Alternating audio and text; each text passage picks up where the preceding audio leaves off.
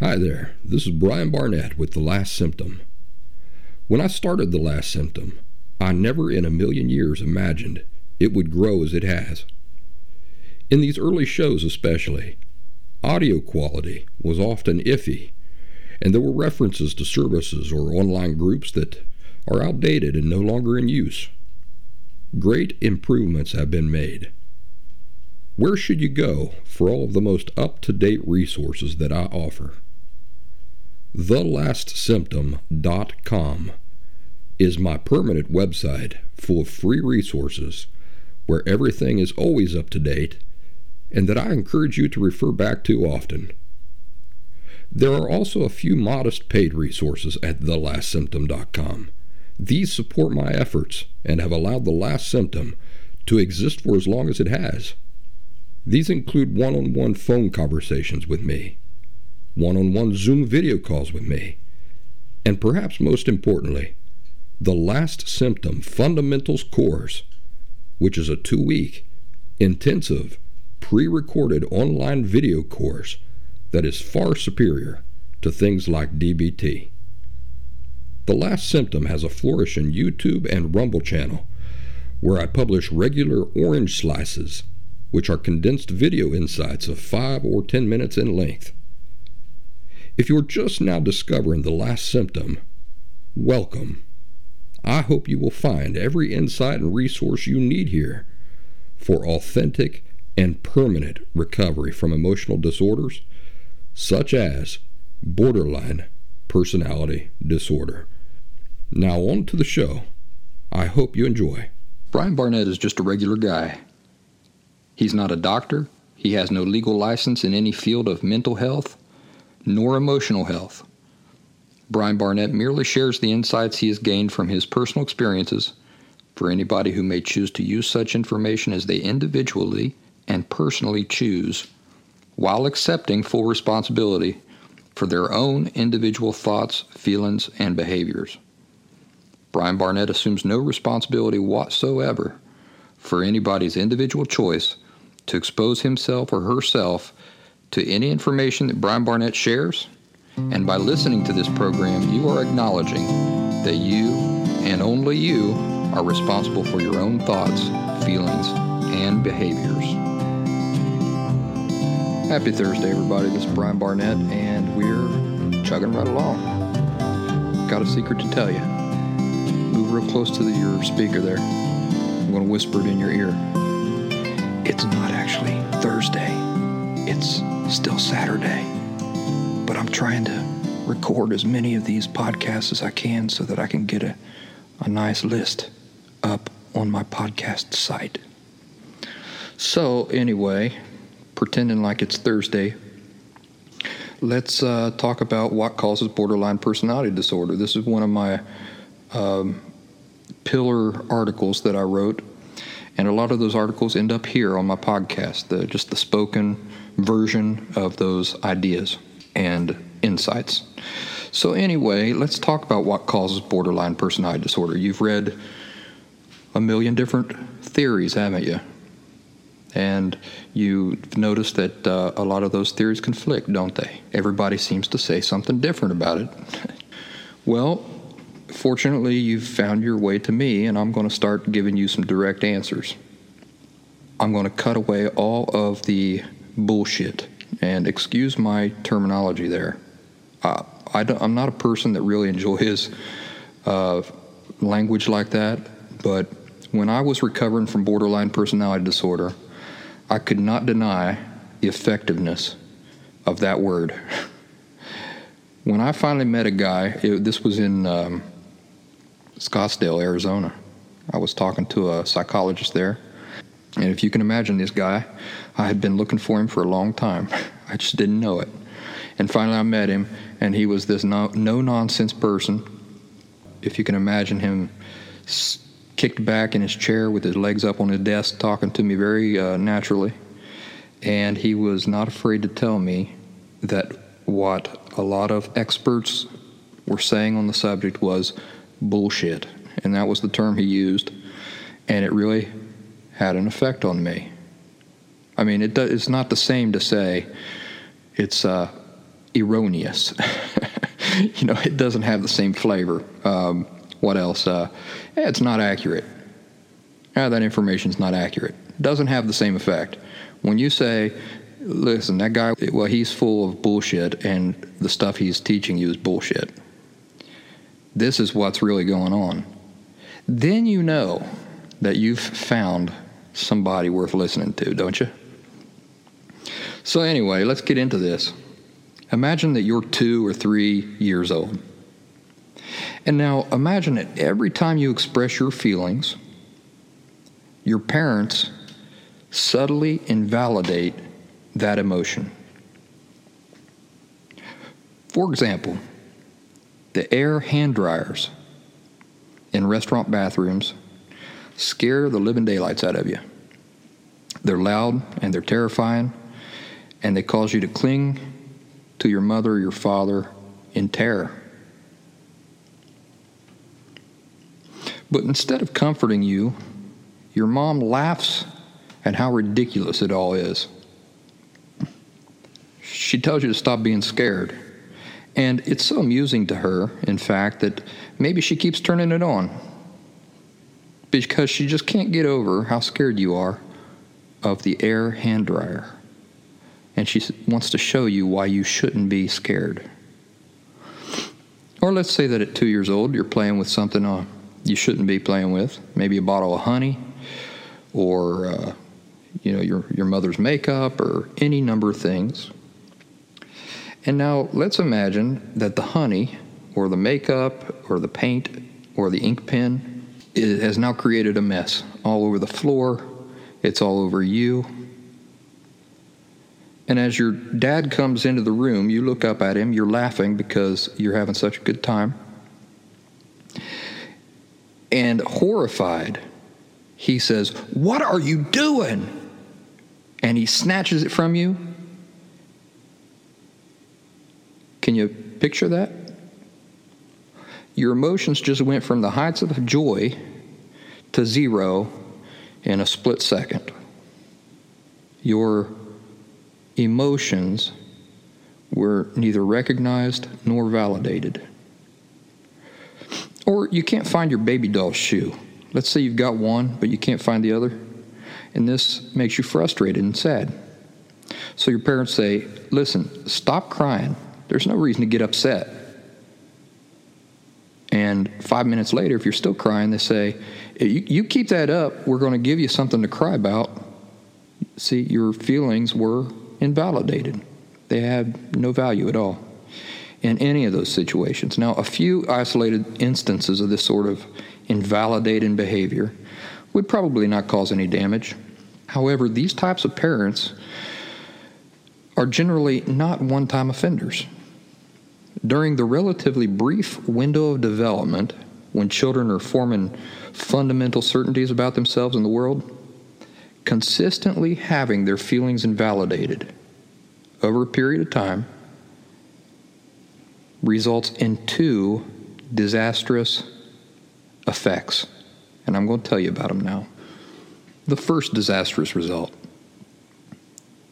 the child subconsciously arrives at the conclusion that his feelings are inherently irrelevant and shameful. Inherently is a key word here. Irrelevant is a key word, and shameful is a key word. Do you know what shame is? It is a humiliating repugnance at something. For example, when I was a kid, I had an operation on my toe for an ingrown, to- ingrown toenail, and uh, the doctors botched it. The surgeons botched the work. So now I walk around with this toe that looks like Quasimodo. Now, this is not something that I walk around showing off at the beach. Now, my toe is not a good example of genuine shame. I'm just using it here as an illustration. Because if I were genuinely ashamed of it, I would not be telling you about it right now. In the case of my toe, it's more of a, an embarrassment, um, kind of a, I want to spare other people the sight of it because I know that it's not pretty to look at. But now, in the case of shame, somebody feels a repugnance, a humiliating repugnance at the thing. And so they hide it at all cost. Now, back to the point.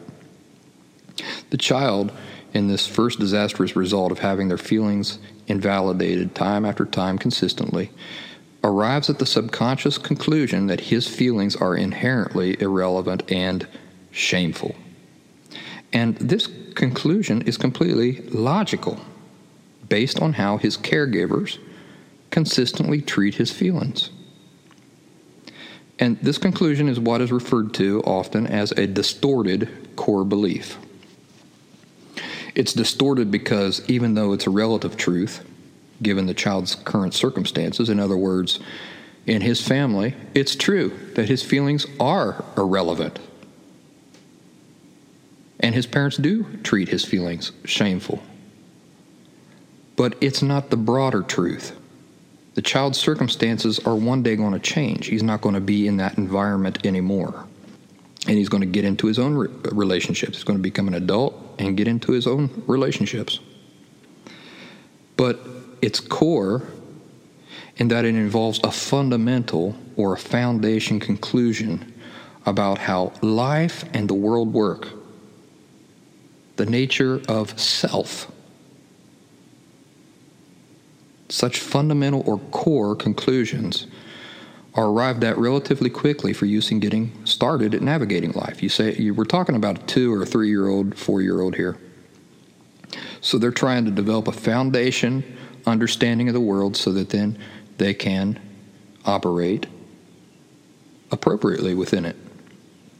So children adopt these fundamental beliefs very early in life and then they file them away, never to be questioned again. You see, future beliefs, future knowledge gets layered over this and directly influenced by it.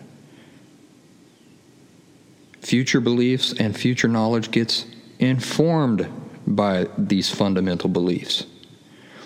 And this means that all of those conclusions also have the potential to end up distorted because they're being informed by a belief that is distorted in itself. Let's go to the second disastrous result that a child who consistently has their feelings invalidated uh, experiences. The child stops volunteering emotional intimacy, that is, emotional honesty to his caregivers and to others. And this continues throughout the child's entire life. Child lives with his or her whole life in total solitude with his authentic emotions. He keeps them safely private and out of reach from family, best friends, girlfriends, spouses, lovers, his own children.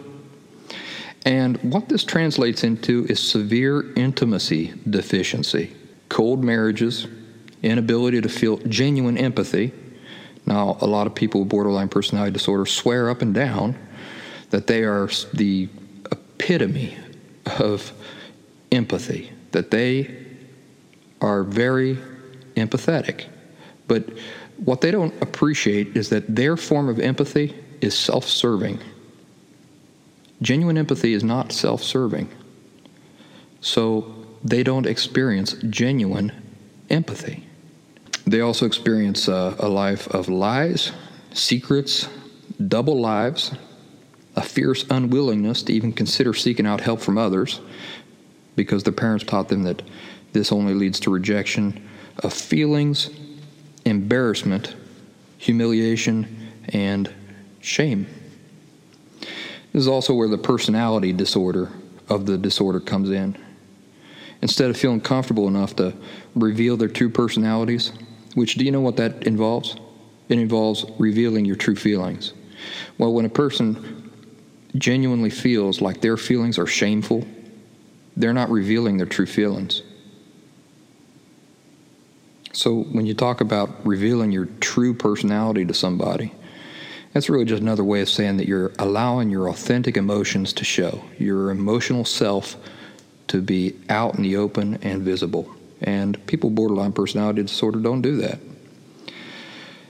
As a result, their identities don't uh, grow and mature like those of healthy people. No, those people with borderline personality disorder keep that very well hidden, and instead they try to give everybody a superficial version which they believe is going to be more readily embraced. This is the mirroring that you hear talked about. The reason they're doing it is because they can't reveal their authentic selves to other people, you see, because they're ashamed of that. So instead, they try to mimic what they see in the movies or what they see some popular person, especially if a person is popular and well liked, they'll start mirroring some of those qualities of that person in the hope that this will result in greater acceptance. All the naturally occurring effects, which sprout directly from the distorted core belief, and by extension, the two disastrous results, which I just detailed here, all of that together is what we know of today by the name borderline personality disorder. Now, I'm going to tell you the reason why I used the air hand dryers in my illustration. Not long ago, I discovered that my daughter is terrified of air hand dryers. Excuse my voice. I'm, i just got over pneumonia. If you've been listening to my podcast, you know this. Anyway, it, it comes in and out. Uh, my three year old daughter is terrified of the air hand dryers in bathrooms. And that's why I use it as an example here. Now, I don't need to know why the air hand dryers scare my daughter. I don't even need to convince her that they aren't scary. You see, scary is a relative thing. And to her, they're scary. And this is all that needs to matter to me. When I see she's scared, I genuinely, I, I feel the weight of that fear. And I want to help her understand that that fear in itself matters. In another article, I talk about uh, alligators. You see, does my daughter's fear have more validity if she's afraid of, say, an alligator rather than an air hand dryer? No. In both cases, her fear is equally valid. It doesn't matter if I know that air hand dryers can't hurt her her fear is still what it is. And that in itself is where the validity inherently resides in the fear itself, not in the reasons for her fear. So I don't think it's funny when my daughter gets scared about things that I know can't hurt her. I don't think it's funny because she's scared, and that fear is where I place the value. Anyway, this is a subject that we could go on talking about for ages, right? But we're not going to today. We're going to stop here. And uh, because we've got a lot of future podcasts to get to, and in those future podcasts, we're going to be discussing so many different details and elements of borderline personality disorder.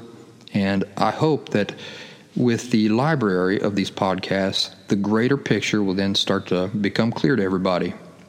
But I appreciate your understanding that not every aspect and detail of borderline personality disorder can be discussed in every single podcast or uh, article.